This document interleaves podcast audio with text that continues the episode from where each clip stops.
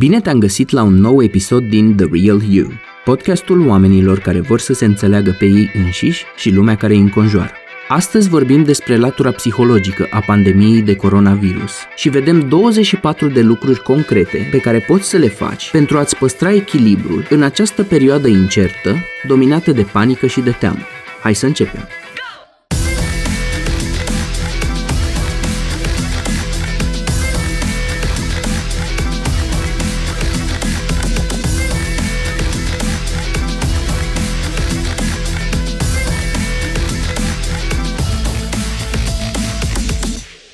În perioada asta, în care ne gândim atât de mult la sănătatea noastră fizică, e important să nu trecem cu vederea sănătatea noastră mentală și echilibrul pe care îl avem în zona asta. Sursele din care m-am documentat includ Organizația Mondială a Sănătății, American Psychological Association și câțiva psihologi români care au făcut un pas în față și au vorbit despre ce putem face, precum și alte surse pe care le mai urmăresc. Cu toate astea, ceea ce prezint eu este în zona de pop psychology, Genul de psihologie pe care o găsești în revistele glossy și pe care nu o iubesc enorm, însă e mai bună decât nimic. Zic asta ca să nu îți închipui că dacă mergi vreodată la un terapeut bun, dialogul o să fie la un nivel atât de superficial, cu soluții servite pe tavă și răspunsuri facile, scoase parcă dintr-o conservă. Vom vedea ce se întâmplă concret, care sunt efectele psihologice și ce putem face ca să le contracarăm. Așadar, ce se întâmplă? Suntem în plină pandemie, însă cuvântul pandemie se referă mai degrabă la viralitatea virusului, nu atât la rata de mortalitate. Se spune că Italia și alte câteva țări sunt cu vreo 10 zile înaintea noastră, iar o privire peste gard la acești vecini ne poate informa legat de riscurile care pot apărea și la noi. Problema principală e presiunea pusă pe sistemul medical, rata de mortalitate în rândul celor vârstnici și faptul că nu există momentan un antidot. Așa că tot ce pot să facă guvernele și autoritățile este să estimeze riscul atât de bine pe cât pot și să acționeze într-o direcție sau alta, însă noi doar validăm ipoteze acum, nimic nu este infailibil. Economia, la rândul ei, suferă și ea de pe urma efectului de domino. Există efecte care nu se văd acum și se pot vedea mai târziu. Mai mult de atât nu o să vorbesc aici pentru că există surse din care ne putem informa. Am să pun pe pagina de resurse câteva locuri din care te poți informa. Pe plan psihologic, apare panica generalizată și frica, mai ales pe fondul incertitudinii, iar stările emoționale sunt contagioase. Hai să vorbim acum despre criză, autoizolare și efectele ei psihologice. Adevărul fie spus, nu trecem printr-o perioadă tocmai roz.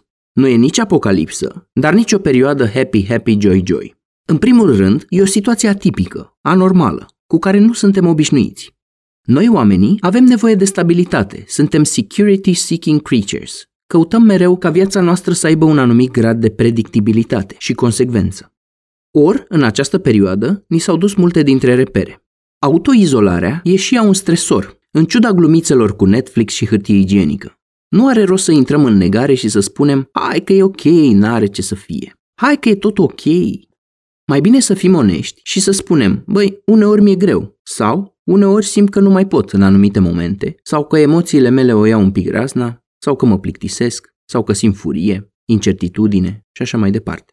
Adevărul e că această criză ne-a proiectat într-o stare de incertitudine. Informația pe care o auzim se schimbă de la o zi la alta, nu poți să ai încredere în stocurile de hârtie igienică și făină, nici măcar în butoanele de la lift și curierul care îți livrează un colet. Și apar tot felul de întrebări. Oare cât o să dureze autoizolarea asta? Până în septembrie? Până peste două săptămâni? Când o să se termine? Cum vor evolua cifrele pe care le văd acum? O să iau oare virusul ăsta și părinții mei bătrâni sau bunicii? Dacă da, o să supraviețuiască? Care e soarta celor bătrâni din familia mea? Ok, am înțeles că va muri un procentaj mic din populație, dar dacă cumva cineva dintre apropiații mei are șanse să intre în statistica asta morbidă, ce mă fac? Cum o să se termine scenariul ăsta? Cum vor fi stocurile de produse din magazine? Motivul pentru care mulți oameni fac acum hoarding și adună tot felul de lucruri în cămară și în debara. Ce se va întâmpla cu economia? Cu firma la care lucrez? Cu salariul meu? Cu veniturile mele în următoarele luni? Cu economiile mele și cu moneda cu care plătesc? Iar de la atâta incertitudine, poate să se instaleze ușor și anxietatea, frica și catastrofizarea. Dincolo de oamenii care oricum înaintea perioadei de criză aveau tulburări de anxietate, Acum sunt și mai mulți oameni din populația generală care se vor confrunta cu o formă sau alta de anxietate. Apare scenarita, apar ruminațiile, acele gânduri intruzive care par să tot ruleze și să se repete în mintea ta. Iar anticiparea unor situații catastrofale ne crește secreția de cortizol, acel hormon al stresului, cum e el numit popular. Iar când starea de frică și panică este prelungită, ea are efecte negative asupra sănătății noastre și imunității noastre. Știrile pe care le auzim funcționează mult pe alarmism, pe senzaționalism și o bună parte dintre ele sunt de-a dreptul false. E posibil inclusiv să interpretezi simptomele pe care le ai drept contaminare cu coronavirus. Pe lângă asta, poate să apară contagiunea cu emoții. Suntem ființe sugestibile și suntem conectați unii la ceilalți. Emoțiile puternice și dovada socială, așa numitul social proof, ne influențează și pe noi. Când te uiți în stânga și în dreapta și îi vezi pe toți panicați, există tendința să te acordezi și tu pe aceeași frecvență, să cânți pe aceeași partitură.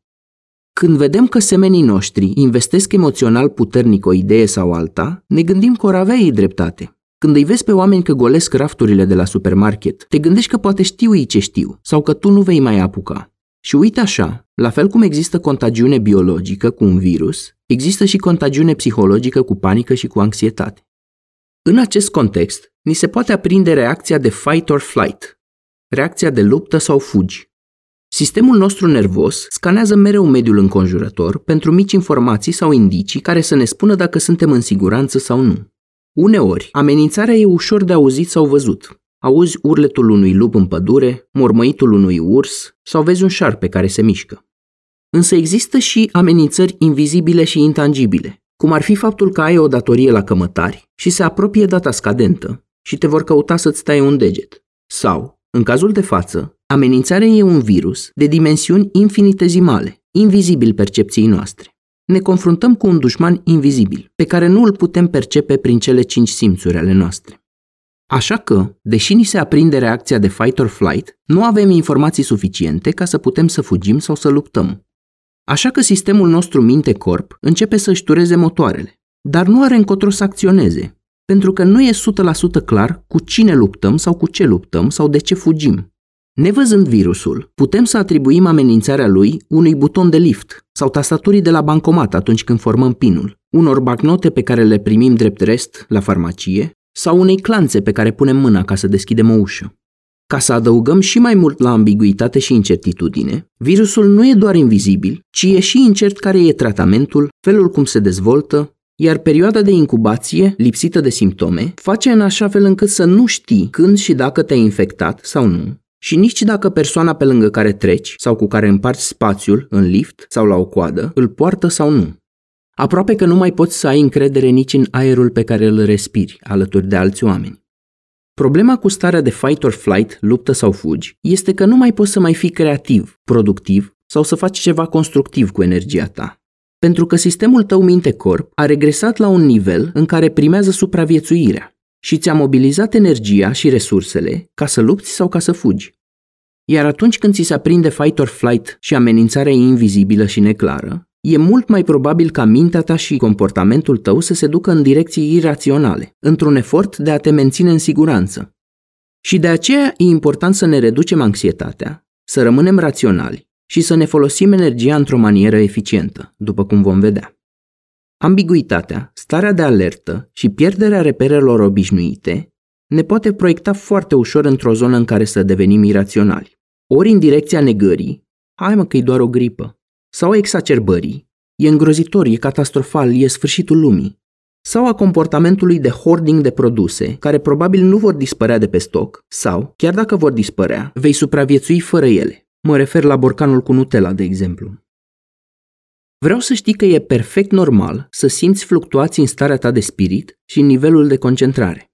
E absolut normal să simți stres, furie, confuzie, frică și să simți că nu mai ai același nivel de control asupra emoțiilor tale. Și, drept consecință, că nu mai poți să te concentrezi la fel de bine ca înainte pe ceea ce ai de făcut. E normal. De ce zic toate astea? Pentru că e important să normalizăm, nu să patologizăm aceste stări. Altfel, riscăm să turnăm benzină pe un foc deja existent. Noi întotdeauna facem la cabinet o chestie numită normalizarea problemei. Și le spunem oamenilor că e normal să li se întâmple, de exemplu, să înceapă să plângă din senin, să se simtă îngrijorați sau triști fără un motiv aparent, sau să aibă un act sexual nereușit. Majoritatea oamenilor au o reacție de tip, dar mie nu mi se întâmpla în mod normal asta. Oare ce e în neregulă cu mine? Cred că am o tulburare mare din manualul de psihiatrie. Se întâmplă cu siguranță ceva grav. De aceea, normalizarea ajută la recăpătarea echilibrului. E ușor să ne simțim activați, parțial agitați. E posibil ca acest gen de frică să îi determine pe oameni să cumpere stocuri mari de făină și să devină furioși la adresa altor oameni, cum ar fi oamenii de origine asiatică, care și-au luat injurii, flegme și ocări în București și în toată lumea, sau, mai nou, românii din diaspora, care vin la familiile lor și la casele lor, pe care lumea nu îi mai consideră la fel de români în aceste vremuri. E important să știi că anxietatea nu rezolvă cu nimic situația obiectivă, iar panica nu îți crește șansele de supraviețuire, de reușită. Uneori, îngrijorarea, deci nu panica și nu anxietatea, ci îngrijorarea, e un combustibil bun care ne împinge spre acțiune constructivă. Însă e important să realizăm că nu avem decât o parte de control asupra situației, iar cealaltă parte a controlului nu e în mâinile noastre. Așa că tu poți să faci partea ta, să ai grijă de igiena ta personală, de distanța pe care o păstrezi față de alți oameni, de factorii de risc și încă niște elemente, dar nu vei putea să controlezi ce fac ceilalți oameni, cum vor evolua cifrele, dacă ei vor respecta sau nu izolarea, chiar dacă te răstești și te rățuiești la ei pe Facebook. Pe lângă toate astea, apare comportamentul de tip obsesiv-compulsiv. Există și o glumă sinistră pe tema asta. Ce scrie pe piatra funerară a unui ipohondru? V-am spus eu, Comportamentul obsesiv-compulsiv este tendința de a te securiza împotriva unui pericol perceput prin comportamente repetitive, prin ritualuri și diverse obsesii care apar la nivelul gândurilor. Printre ele se numără curățarea excesivă a suprafețelor, spălatul pe mâini până în punctul în care îți afectează rău de tot pielea și alte gânduri, ritualuri sau superstiții la care apelezi în dorința de a te distanța de pericol. Cu toții avem un pic de nucleu obsesiv-compulsiv, chiar și un mic nucleu paranoid, și multe alte tulburări într-un stadiu foarte mic. Și în psihologia normalului există foarte multe comportamente care aparțin unor tulburări, de fapt. Acest lucru e atestat și de fenomenul prin care trec studenții la psihiatrie, care, atunci când învață pentru examene și citesc despre toate tulburările, au impresia că le au pe toate. Când apar pericole reale, un nucleu poate ajunge să fie exacerbat. De exemplu, mie mi s-a aprins foarte puternic nucleul paranoid, timp de vreo 3-4 zile după ce mi-a fost spart apartamentul în care locuiam. În cazul coronavirus, este foarte ușor să ți se aprindă nucleul obsesiv-compulsiv și să faci mai mult decât este cazul în materie de curățat suprafețe și spălat pe mâini. E important să știi că tot la capitolul comportament obsesiv-compulsiv intră și verificarea obsesivă a știrilor. Când dai refresh la newsfeed pe social media, sau când intri în spirale de YouTube în căutare de știri și informații. Practic, mă gândesc că dacă sunt mai informat, sunt mai în siguranță. Un om informat e un om puternic, nu? Însă rezultatul nedorit este contagiunea cu emoții negative, cu senzaționalism și un nivel de stres crescut. Tot în această perioadă poate să apară și demoralizarea sau depresia, sau un sentiment de descumpănire, alimentat de pierderea perspectivei. Nu mai vedem clar în perspectivă. Ce urmează la orizont? Depresia poate să fie alimentată și de sedentarism, pentru că dinamica neurotransmițătorilor tăi nu mai e aceeași dacă tu nu faci mișcare deloc. Descumpănirea sau depresia e alimentată și de izolare, și de incertitudine, și de sentimentul de neputință. Pe lângă toate astea, ne este sevrată și nevoia de socializare. Această nevoie are un loc în ierarhia nevoilor a lui Maslow și reprezintă o formă de hrană emoțională și psihologică pentru noi toți. Așa că hai să vedem ce e de făcut în contextul ăsta. La fel cum poți trece mai ușor peste o infecție virală când ai imunitate crescută, așa poți trece prin aceste momente cu o imunitate psihologică crescută, cu o reziliență crescută, cu un grad crescut de obiectivitate și cu capacitatea de a separa informațiile factuale de emoții. Esența multora dintre punctele care urmează poate fi rezumată așa. Găsește-ți un debușeu funcțional și sănătos pentru energia acumulată din fight or flight, Iați un rol activ în managementul sănătății tale fizice și mentale. Fă ceea ce ține de tine. Ocupă-te de lucrurile care sunt sub controlul tău și lasă-le pe cele care nu țin de tine. Nu este rezonabil să ne așteptăm să nu avem deloc îngrijorare. Nu ai cum în astfel de momente. Însă e important ca nivelul de îngrijorare să fie proporțional cu situația în care ne aflăm. Nici mai mult, nici mai puțin. Să nu ne punem nici ochelari roz, nici ochelari maro, Atunci când te afli în proximitatea unei primejdii, e normal să te îngrijorezi și să te activezi, din dorința de a te proteja de ea. Însă uită-te la datele brute, nesenzaționalizate. E oare pe atât de catastrofic pe cât pare? Unii ar putea să spună nu. Cifrele nu sunt chiar atât de crunte. Nu o să murim cu toții de la coronavirus. Există riscuri, vor exista și drame, însă per total nu este sfârșitul lumii. De aceea, prima și poate cea mai importantă idee este să menții o dietă informațională strictă. Hai să zicem, te informezi maxim o oră pe zi, poate un pic dimineața, un pic seara, și întotdeauna din surse de încredere, obiective și lipsite de senzaționalism. Care e scopul pentru care te informezi? Ca să știi ce ai de făcut și să fii conectat sau conectată la realitate. Însă, toate catastrofele, toate dramele și predicțiile sumbre nu îți fac bine, așa că limitează cantitatea de informații intruzive. Nu trebuie să știi totul, minut cu minut. Conspirațiile și senzaționalismul ne alimentează ruminațiile. Un mediu de informare cum este televizorul conține mulți stimuli. Auzi voci care vorbesc pe un ton alarmat, vezi burtiere cu text scris cu galben sau cu roșu, cifre care cresc, imagini cu impact emoțional și așa mai departe. Aceasta nu este neapărat genul de informare de care ai nevoie. Mai degrabă te uiți la datele obiective și citești ceva dintr-o sursă cu autoritate, decât să te uiți la un talk show unde își dau cu părerea diversi oameni care au un nivel mai mare sau mai mic de autoritate asupra subiectului. În aceeași idee, o expunere redusă la social media e o idee foarte bună. În momentul ăsta, social media a devenit monotematică. Se vorbește doar despre coronavirus, ori că se fac glumițe, ori alarmism, ori știri, ori opinii și o grămadă de păreri mai mult sau mai puțin avizate. Așa că oprește notificările, pentru că ele reprezintă o sursă de stres. De majoritatea dintre ele nu ai nevoie. Toți clopoțeii și bulinele cu notificări, toate sunetele de alertă și vibrația telefonului sau a ceasului au darul să ne streseze un picuț și de aceea este bine să le filtrezi foarte strict. În al treilea rând, nu uita de nevoia de socializare. Există foarte multe beneficii ale socializării cu persoane care ne sunt dragi. Cum probabil nu te poți întâlni cu ei fizic, poți folosi surogatul. Vorbește cu ei pe Skype sau la telefon sau pe Zoom. Dintre toate astea recomand Skype, pentru că ai acces și la tonul vocilor și la expresiile faciale. Este o ocazie să te reconectezi cu oameni cu care nu te-ai mai văzut de mult. Bea un pahar de vin cu ei online și preia tu inițiativa. Unii oameni m-au întrebat, dar de ce nu mă contactează ceilalți pe mine? Cum se face că nu preiau ei inițiativa? Ei bine, închipuieți că și ei sunt blocați ca tine, îngrijorați, stresați, cu atenția împrăștiată în diferite orizonturi. Așa că poate să prindă bine să trimiți câtorva oameni dragi un mesaj de genul Ce faci? Cum ești? Cum treci prin perioada asta? Social media e un surogat mult mai slab pentru socializare. Acolo ai impresia că socializezi, dar este mult mai puțin ok decât conexiunea autentică cu o altă ființă. Social media e o conexiune între profiluri, nu între oameni.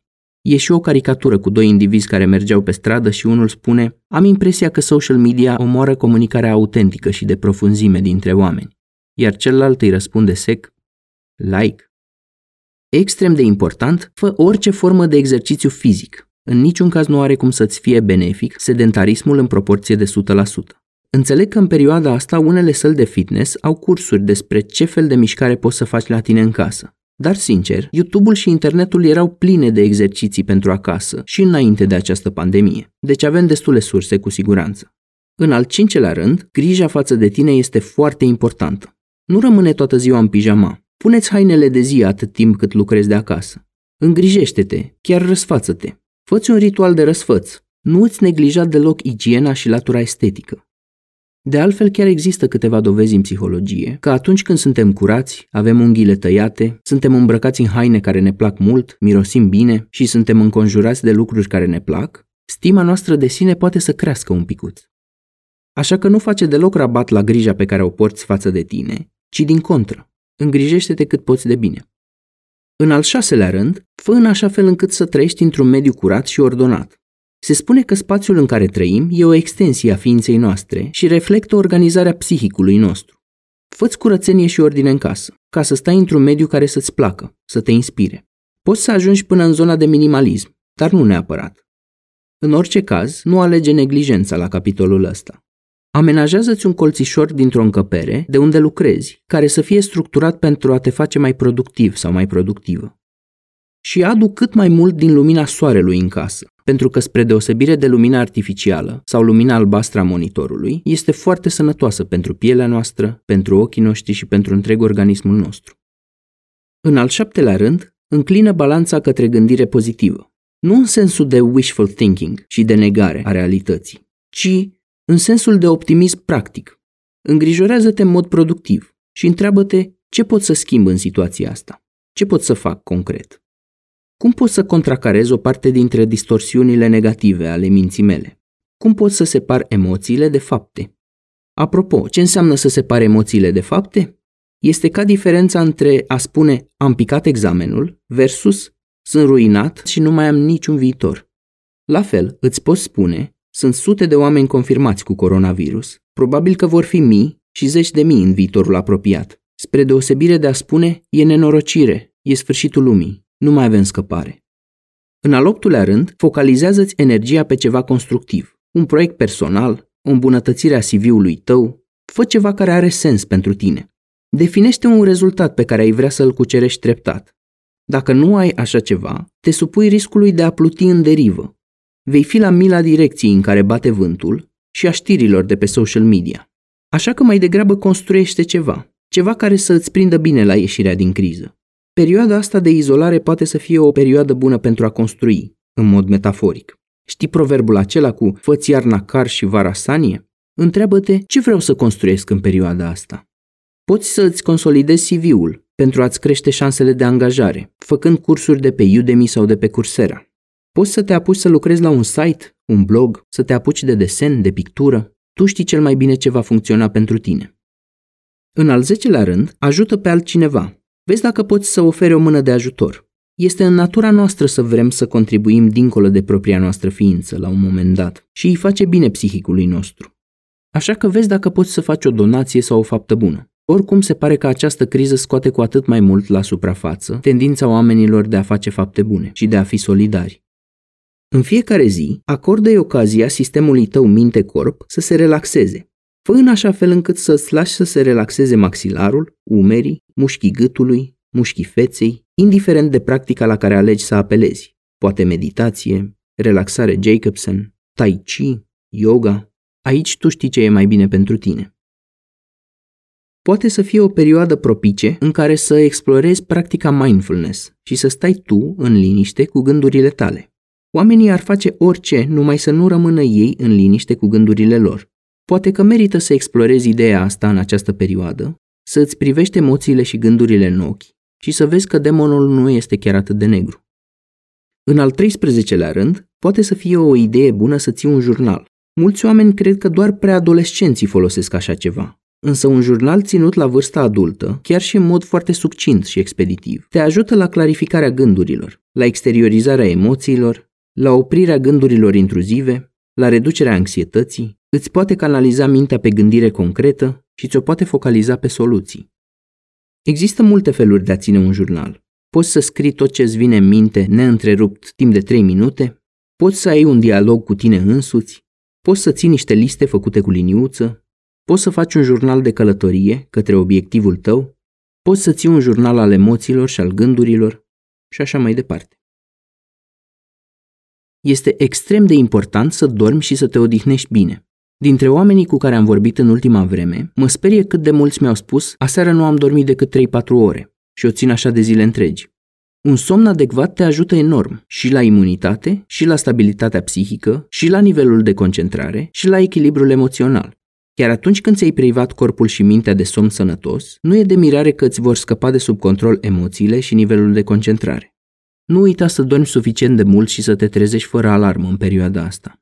O altă idee excelentă este să îți cultivi nivelul de reziliență sau de grit. Grit este un termen conceput de Angela Duckworth și înseamnă un soi de combinație între perseverență și optimism realist. Astfel de unelte te ajută să faci față obstacolelor. Ca să îți cultivi reziliența, e nevoie să vezi corect situația în care te afli, să nu te refugiezi în negare și să spui că nu e așa de rău, și să te pregătești mental și pentru un scenariu puțin mai rău decât este cel pe care îl trăiești acum, având totodată intenția de a fi puternic și de a-i face față provocării. Avem numeroase exemple de oameni care au supraviețuit experienței de lagăr de concentrare, care nu au abandonat niciodată speranța și care s-au focalizat pe ceea ce le alimentează sufletul, dincolo de situația cumplită în care se aflau. Găsește modalități prin care să îți reduci frica. Aici pot intra tehnici de respirație sau de meditație. Respirația e importantă, pentru că atunci când suntem panicați și activați, tindem să respirăm superficial și repede. Respirația profundă are darul să calmeze sistemul nervos și de aceea este atât de recomandată. Care sunt acele modalități prin care te calmai și te linișteai înainte de această criză? Fă aceleași lucruri și acum. Cultivă-ți echilibrul. În cuvintele profesorului Daniel David de la Universitatea Babeș-Bolyai din Cluj, care și el la rândul lui îi citează pe Albert Ellis și pe Aaron T. Beck, este ok să simți îngrijorare, mai degrabă decât panică sau anxietate. E mai funcțional să simți nemulțumire, mai degrabă decât agresivitate sau furie. Și este ok să simți tristețe, dar nu stări depresive. Și tot în cuvintele lui, mi-aș dori să nu se întâmple și fac tot ce depinde de mine în acest sens. Dar accept uneori că nu pot controla orice situație. Dacă se întâmplă, voi încerca să-i fac față cât mai bine. Este rău și neplăcut, dar nu este groaznic și catastrofal. Pot confrunta problema și sau pot găsi plăcere în alte situații. Pot tolera situația, deși nu îmi place și îmi este foarte greu. Caut să mă adaptez cât mai bine.